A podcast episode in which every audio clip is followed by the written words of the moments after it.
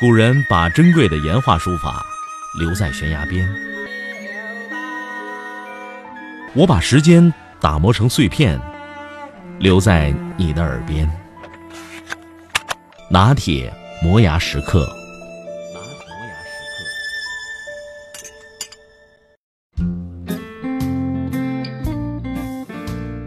每年的六月二十四日，股神巴菲特都要吃上一顿天价午餐。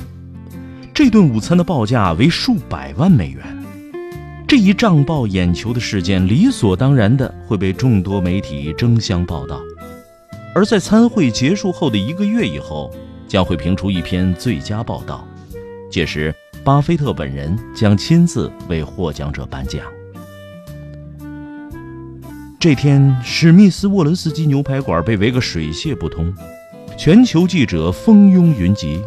都扛着长枪短炮严阵以待。不一会儿，传说中的股神来了，私人直升机平稳地降落下来。巴菲特在保镖的保护下，大步地走入了餐厅。菜肴一一呈上来了，果然是一场美味绝伦的盛宴。天上飞的、土里钻的、树上跳的、地上跑的，可谓应有尽有。三个多小时以后，巴菲特吃的已是大汗淋漓。他起身离席，餐会宣布结束。接下来，关于天价午餐的新闻满天飞，但写的都是千篇一律，无非是渲染餐厅是多么的美轮美奂，菜品是怎样的烹龙刨凤，用餐主人是如何的奢侈华贵。可想而知，他们都落选了。脱颖而出的却是一篇不足两百字的小报道，作者名叫艾格伊，供职于曼哈顿市的一家地方小报。他只字未提巴菲特，而是把话筒对准了一名流浪汉。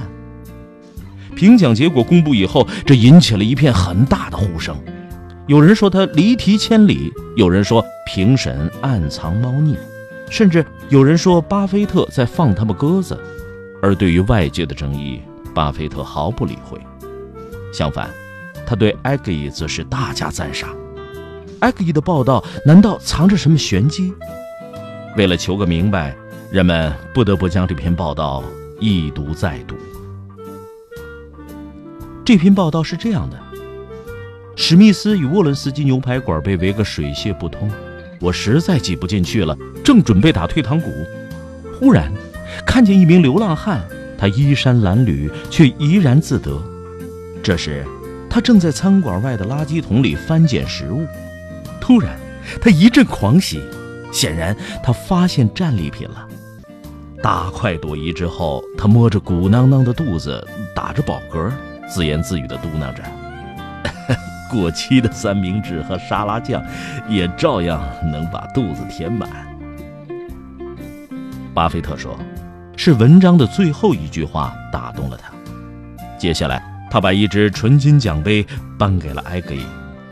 回家的路上，埃格伊发现奖杯底下有这么一些字，上面刻着：“对于一个人来说，生理需求是非常容易满足的，而永远都填不满的，则是无边的贪欲。其实，人生在世，所需不多。”因为你所拥有的，仅仅只有一个胃。